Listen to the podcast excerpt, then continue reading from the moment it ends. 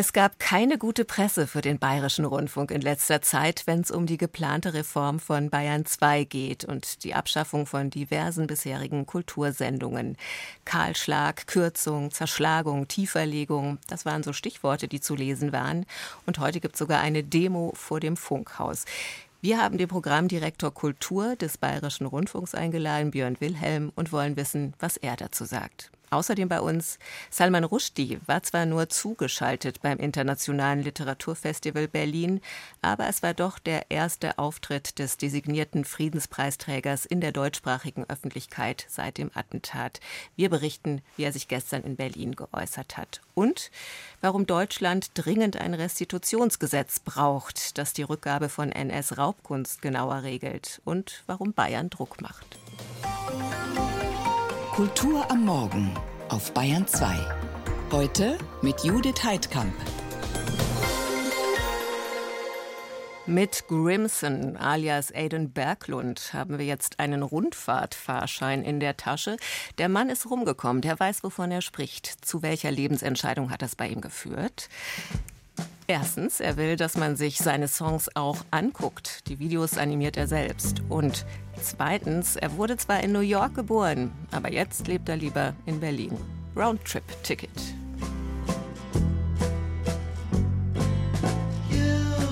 surprised how much a round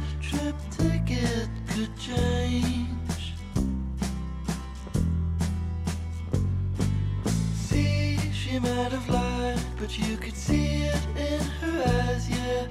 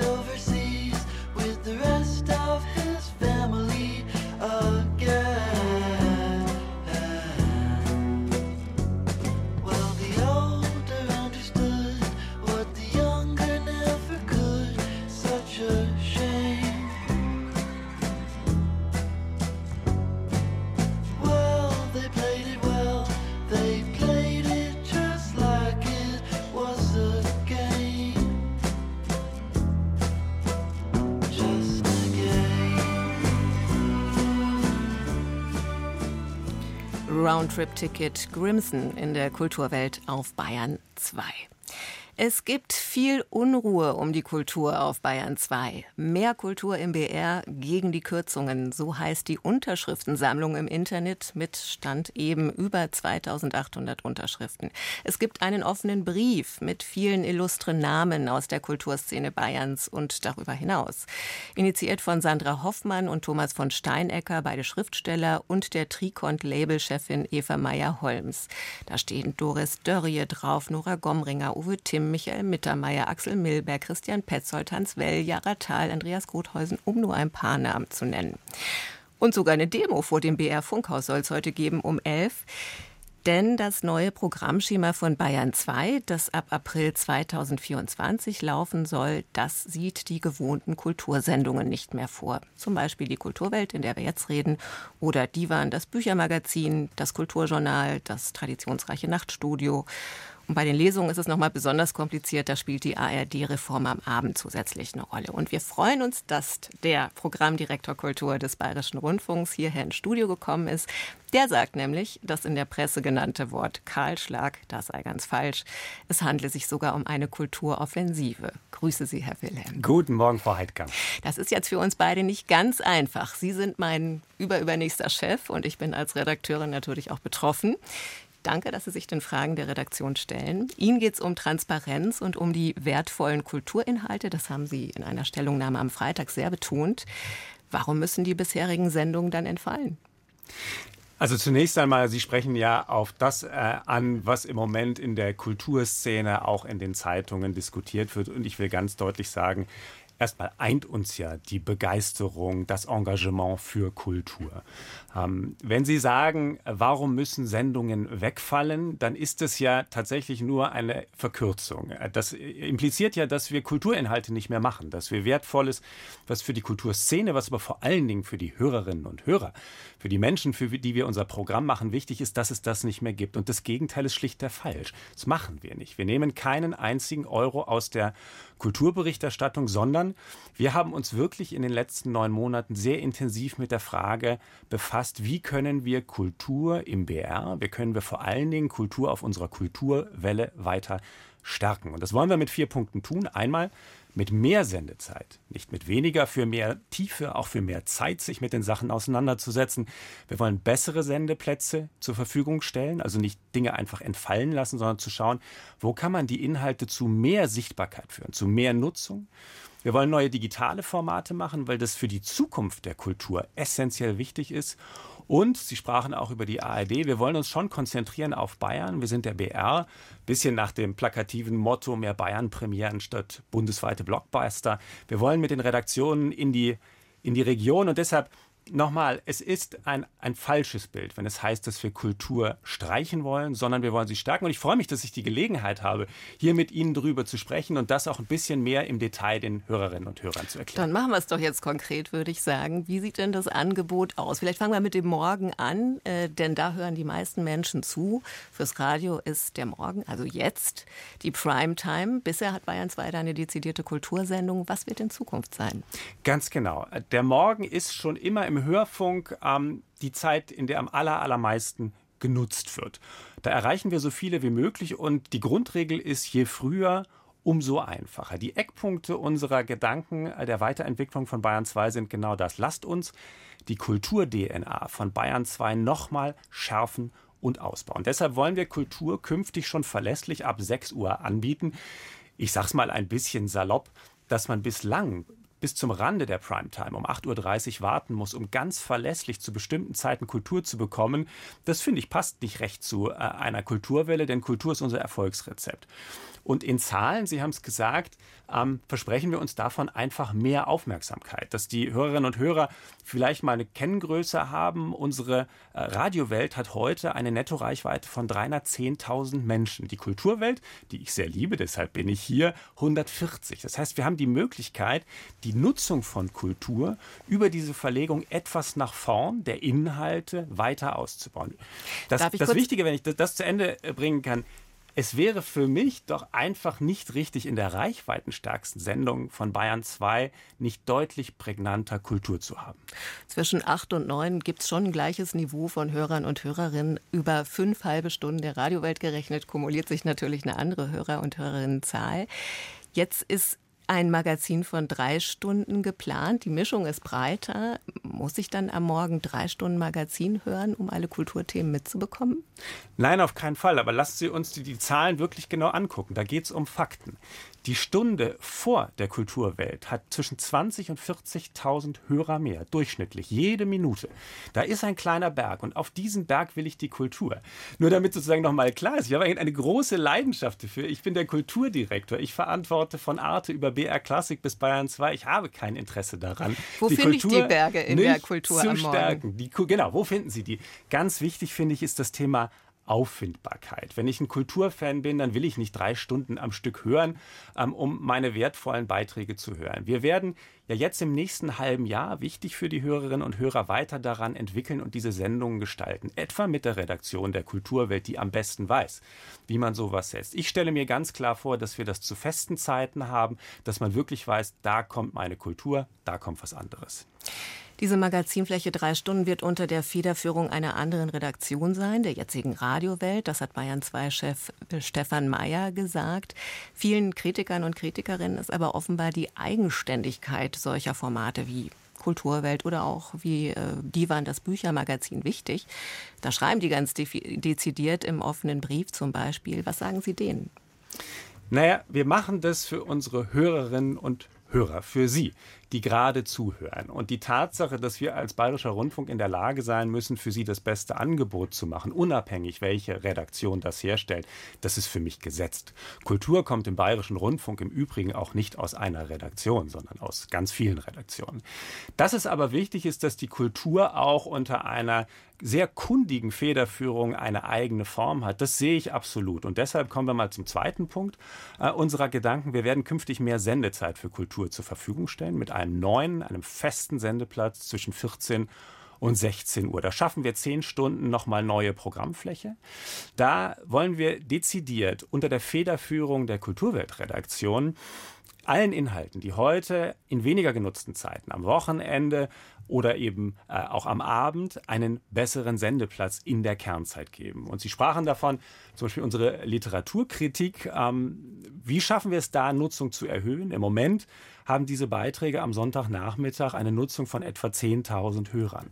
Die neue Strecke hat etwa 70.000 Hörer. Das heißt, da schaffen wir es mit den gleichen Inhalten, die genauso kantig, die genauso tiefgründig sein können, auf den Schlag mehr Nutzung, mehr Sichtbarkeit hinzubekommen. Und das ist mir auch wichtig. Ich finde, dafür stehen unsere Redaktionen. Da schaffen wir eben auch die Fläche für Tiefe, für Diskurs. Also wirklich das Gegenteil von Häppchenjournalismus. Ein Wort, das ich nicht kannte und neulich mal gelesen habe. ähm, Inhalte aus dem Büchermagazin Divan heißt das ein Büchermagazin gibt es weiter, eine eigenständige Büchersendung? Na, wir machen eine neue Sendung zwischen 14 und 16 Uhr. Das ist ja erstmal viel Sendezeit. Ich habe es eingangs gleich gesagt. Wir haben da keinen Euro aus den Redaktionen genommen und die Gestaltung dieser Sendung liegt in den Händen unserer Kulturaktuell Redaktion, also ihrer unserer Redaktion, die auch für die Kulturwelt heute steht, für den Divan. Die genaue Gestaltung dieser Sendung liegt ja in ihren Händen und da sind wir mitten im Prozess. Und wie wir eine Vertiefung da gestalten, wie man da vielleicht für Rubriken sorgt, wie man dafür sorgt, dass die Inhalte gefunden werden, das werden wir im nächsten halben Jahr erarbeiten. Genau genommen, Sie werden es erarbeiten und ich freue mich auf das Ergebnis. Wobei, Herr Wilhelm, zur Transparenz, und da sind wir jetzt gerade dabei, gehört ja auch in diesem Magazin am Nachmittag gehört eine Stunde anderen Redaktionen. Da wird der Kulturmoderator Formate wie Radiowissen oder Nahaufnahme ansagen, die es jetzt schon auch schon gibt, die dann neue Sendeplätze bekommen. In der anderen Stunde haben wir gehört, soll aus Finanzgründen auch eine Menge aus der Früh wiederholt werden. Das klingt für die Redaktion dann doch eher nach einem eingeschränkten Spielraum.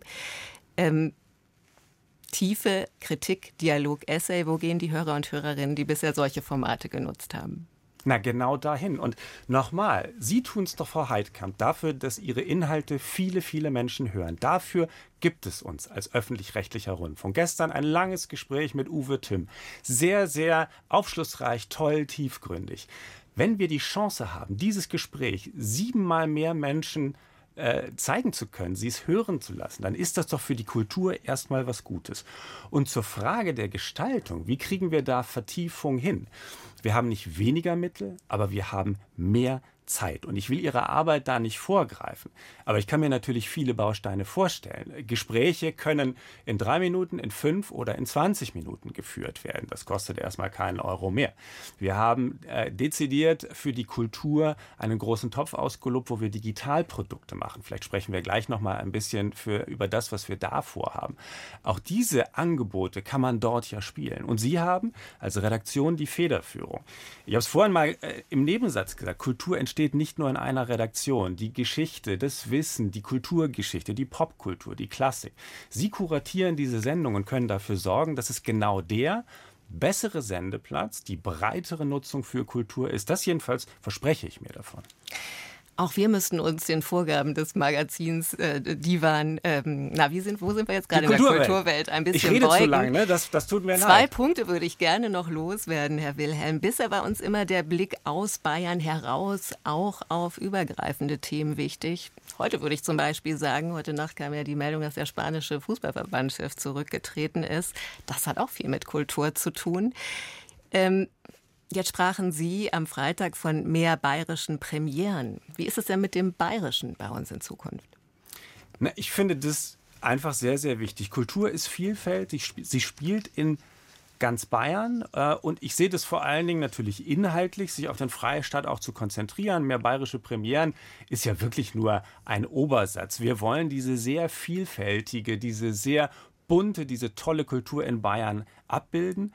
Aber ich finde, man sollte es auch verstehen im ganz äh, realen Sinne, im echten Dialog, mit den Menschen äh, zusammen über Kultur ins Gespräch zu kommen, nicht nur senden, sondern auch zu empfangen. Und vielleicht bleiben wir da kurz bei der Literatur. Äh, wir gehen mit unseren Lesungen ja eh schon raus. Edgar Selge jetzt in Augsburg ist ein schönes Beispiel. Wir sind beim Poetenfest. Ähm, ich möchte das weiter verstetigen. Ich möchte, dass wir da in den Dialog mit den Menschen gehen, dass wir anfassbar sind, weil wir als bayerischer Rundfunk eben auch für die bayerische Kultur stehen. Letzte Frage, was ja wirklich beeindruckend ist, ähm, weiß ich auch von Ihnen, all die Wortmeldungen der Kulturschaffenden äh, und Hörer und Hörerinnen, die sich gerade für Kultur im BR engagieren, tatsächlich auch bewegend für mich. Ähm, gab ja auch viele weitere Stellungnahmen. Der bayerische Kunstminister ist besorgt, die Kulturrundfunkräte haben sich zu Wort gemeldet, lauter Leute, die ja eigentlich fest an der Seite des öffentlich-rechtlichen Rundfunks stehen und seines Kulturauftrags natürlich. Nächstes Jahr wird ja auch über die weitere Finanzierung der ARD entschieden entschieden. Brauchen wir all diese Stimmen nicht dringend auf unserer Seite? Unbedingt. Und das, was wir hier gemacht waren, haben, ist ja ein Prozess, der sehr, sehr offen, sehr transparent war und bei dem wir täglich weiterentwickeln. Und ich habe ein totales Verständnis, dass man erstmal Sorge hat, wenn man hört, da fällt was weg, was mir wichtig war, auch wenn es vielleicht gar nicht so viele Menschen genutzt haben, dass man dann laut aufspricht. Ich sehe das wirklich als Unterstützung für den öffentlich-rechtlichen Rundfunk, für unseren Kulturauftrag. Und jetzt ist die Zeit, wir sind weiter im Entwickeln, wir werden ein halbes Jahr noch an diesen Sendungen arbeiten, wo wir zeigen können, dass wir das Richtige tun. Weil das ist das Schöne, die Hörerinnen und Hörer können uns überprüfen. Ab dem kommenden Jahr kann man hören, ob all das, was wir heute besprochen haben, auch Realität ist und die Kultur gestärkt hat. Björn Wilhelm war das, der Programmdirektor Kultur des Bayerischen Rundfunks zu den Programmveränderungen bei Bayern 2. Ich danke Ihnen wirklich, dass Sie da waren. Sind Sie nachher um elf auch da und hören sich die Kundgebung an? Ich bin in einer Geschäftsleitungssitzung, aber ich werde in jedem Fall mal rausschauen. Björn Wilhelm in der Bayern 2 Kulturwelt. Vielen Dank.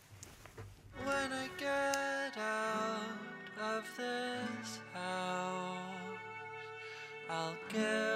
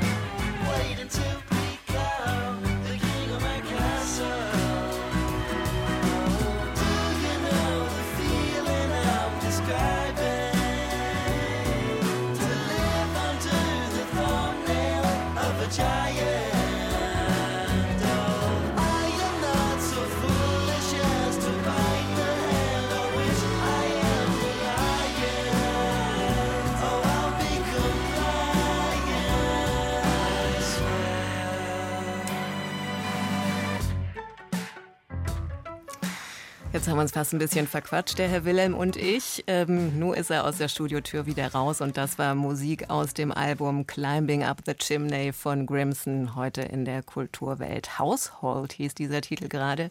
Mit Kamin und Haushaltsfragen sind das also Songs für daheim. Als leidenschaftlicher Verfechter der Freiheit des Denkens und der Sprache wird der Schriftsteller Salman Rushdie in diesem Jahr den Friedenspreis des deutschen Buchhandels erhalten. Ein Thema auch seines jüngsten Romans Victory City. Die Worte werden überdauern, nicht die Macht, nicht die Kämpfe, nicht die Gewalt. 1989 hatte ja die iranische Führung eine Fatwa gegen Rushdie ausgesprochen. Es gab mehrere Anschläge auf ihn. 2022 wurde er bei einem Messerattentat schwer verletzt. Gestern Abend gab es zum ersten Mal seitdem eine Veranstaltung mit Rushdie für deutschsprachiges Publikum in Berlin beim Internationalen Literaturfestival. Corinne Orlowski berichtet. Daniel Kehlmann begrüßt seinen Freund Simon Rushdie. Er und der Übersetzer Bernhard Robben sitzen auf Klappstühlen auf der Bühne und können Rushdie gar nicht sehen. Er ist per Zoom zugeschaltet und die Leinwand zum Publikum gerichtet. Wir werden gleich über dein Buch sprechen, aber da ist eine Frage, die sich hier alle stellen. Wie geht's dir? You hear me? Yes. Well, no, I mean, I think I'm, I'm pretty much all right now, you know. Mir geht's ganz gut. Als wir uns das letzte Mal in New York gesehen haben, war ich auf dem Weg der Besserung und jetzt bin ich okay. Mit der Ausnahme meines Auges. Der Rest ist, ich kann jetzt nicht sagen wieder normal, aber es funktioniert. Im ausverkauften Berliner Ensemble spürt man die Sensation, Rushdie sehen zu dürfen. Ein wenig ungläubig starren alle auf die grobkörnige Leinwand. Und Rushdie wirkt entspannt, lächelt. Kehlmann und Robben stellen ihm abwechselnd Fragen zu seinem neuesten Buch Victory City, das im April auf Deutsch erschienen ist. Sein 15. Roman. Ein historisches, wort- und bildreiches Märchen, eine matriarchale Utopie, die vom Aufstieg und Fall einer wundersamen Stadt im 14. Jahrhundert erzählt. Damit kehrt Rushdie in das Land seiner Geburt Geburt, Indien, zurück. Ich habe etwas Mysteriöses getan. Ich habe versucht, einen neuen Mythos zu schreiben. Indien hat seine großen Sagen. Es braucht eigentlich keine weitere. Aber ich hatte Lust, eine zu erfinden. Wenn Sie so wollen, habe ich ein bisschen damit gespielt, Homer zu sein. Ich war ein bisschen frech, aber genau das hat Spaß gemacht. Und so ist es ein ziemlich spielerisches Buch geworden, glaube ich. It's a kind of cheeky thing to do but it was enjoyable, you know, and it became a very playful book, I think, for that reason. Bloß schade, dass man über den aktuellen Roman hinaus nichts Neues erfährt. Rushdie hatte schließlich vor kurzem erwähnt, an einem Buch über das Attentat zu schreiben. Und der BBC offenbarte er, nicht zu wissen, ob er jemals wieder bei einer öffentlichen Veranstaltung auftreten werde. Ob er also im Oktober nach Frankfurt kommt, wo ihm der Friedenspreis des deutschen Buchhandels verliehen wird, ist weiter offen. Aber man rechne mit ihm, so der Börsenverein. Jedenfalls war er jetzt schon mal zugeschaltet zum Internationalen Literaturfestival Berlin, Salman Rushdie. Kulturwelt. Das aktuelle Feuilleton auf Bayern 2 in die Fragen um Rückgabe von NS-Raubkunst kommt Bewegung. Nicht erst seit der Vorsitzende der beratenden Kommission, der frühere Präsident des Bundesverfassungsgerichts, Hans-Jürgen Papier, dringend ein Gesetz und weitreichende Reformen angemahnt hat. Die Bundesrepublik werde ihrer Verantwortung nicht gerecht, hat er gesagt. Wozu man wissen muss, die beratende Kommission ist gerade 20 Jahre alt geworden. Also das Thema ist schon lange auf der Agenda. Was läuft schief? Wir wollen Hintergründe wissen vom Kollegen Stefan Mikiska. Grüß dich, Stefan. Ja, guten Morgen. In der Tat läuft leider sehr vieles schief. Das Ausland übt inzwischen Kritik am deutschen Verfahren, das unübersichtlich ist, uneinheitlich und auch sehr bürokratisch und dadurch langwierig.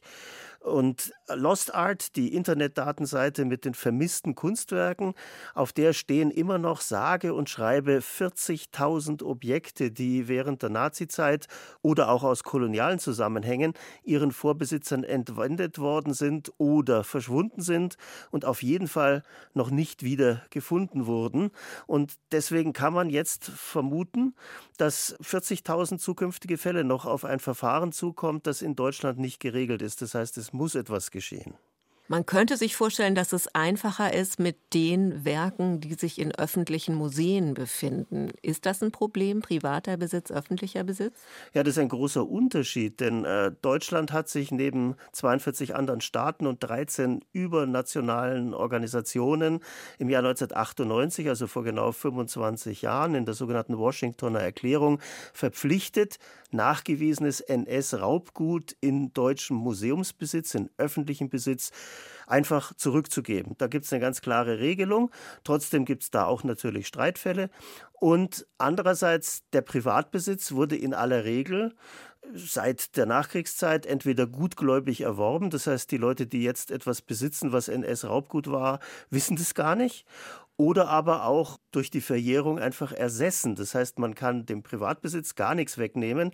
Da wird es immer erst dann evident, wenn die Sachen verkauft werden, weil inzwischen schaut ein seriöser Kunsthändler, eine seriöse Auktionatorin als erstes in Lost Art, wo eben die vermissten Kunstwerke sind und wenn es da drin steht, dann weiß er oder sie, da muss man eine Regelung finden zwischen den ursprünglichen jüdischen Besitzern, beziehungsweise in der Regel ihren Erben und andererseits den jetzigen Besitzern, die ja nichts dafür können, die einfach gutgläubig NS-Raubkunst besitzen. Jetzt ist schon einiges in Bewegung. Bayern hat Anfang des Monats eine Initiative für ein Restitutionsgesetz im Bundesrat eingebracht. Warum tut gerade Bayern das? Ja, da gibt es ein besonderes Objekt, das immer wieder im Gespräch ist. Die Oppositionsparteien im Landtag haben jetzt im Sommer wieder eine Sondersitzung beantragt wegen des Gemäldes Madame Solaire von Pablo Picasso. Und das ist ein ganz bedeutendes Gemälde aus der blauen Periode von Picasso, die besonders gesucht ist. Man schätzt den Wert dieses Gemäldes auf etwa 100 Millionen Euro, aber das ist natürlich eine Hausnummer. Das kann auch in der Auktion höher gehen oder niedriger bleiben. Die Familie des jüdischen Sammlers Paul von Mendelssohn Bartholdy wiederum verlangt es seit Jahren zurück. Das Bild ist im Besitz der Pinakothek der Moderne in München und die Pinakotheken haben die Madame Solaire nach dem Krieg von dem jüdischen Kunsthändler Justin Tannhauser in den USA gutgläubig erworben. An den hatte Paul von Mendelssohn Bartholdy das Bild abgegeben. Die Staatsgemäldesammlungen sagen ohne verfolgungsbedingten Druck. Die Erben sagen das Gegenteil. Das wäre ein klarer Fall für die sogenannte beratende Kommission, die sogenannte Limbach-Kommission. Das ist ein Gremium von zehn bis elf unabhängigen Leuten. Die dürfen nicht zum Kunsthandel gehören, auch nicht zu den Museen. Meistens haben sie juristischen Hintergrund und die entscheiden nicht in solchen Fällen, aber sie beraten. Aber es müssen beide Parteien zustimmen. Und in diesem Fall hat bisher Bayern gesagt, wir haben eine lückenlose Nachweisführung, dass es sich um ein Bild handelt, Madame Soler von Picasso, das uns gehört. Und deswegen hat Bayern nicht zugestimmt dieser Aufrufung der Limbach-Kommission. Andererseits würde sich Bayern jetzt, und das ist eben die Bundesratsinitiative, wünschen, dass das Ganze geregelt wird, damit das endlich mal klar ist und dann nicht einer sagen kann, nee, danke. Aus der Sammlung Mendelssohn Bartholdy gibt es ja in internationalen Museen noch andere Gemälde. Wie gucken die auf den Zusammenhang der Auflösung dieser Sammlung? Ja, das ist eben die Ursache für das angesprochene Kritikerwesen im Ausland, die sagen, warum haben wir eigentlich restituiert, zurückgegeben und warum weigert sich Bayern überhaupt sich beraten zu lassen. Das ist ein Anlass für diese Kritik, die da international jetzt kommt und weswegen man dringend ein einheitliches Verfahren bräuchte, das dann tatsächlich immer die Limbach-Kommission ins Spiel bringt.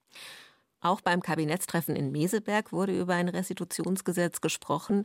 Bundeskulturstaatsministerin Claudia Roth mit Finanzminister Christian Lindner und Justizminister Marco Buschmann.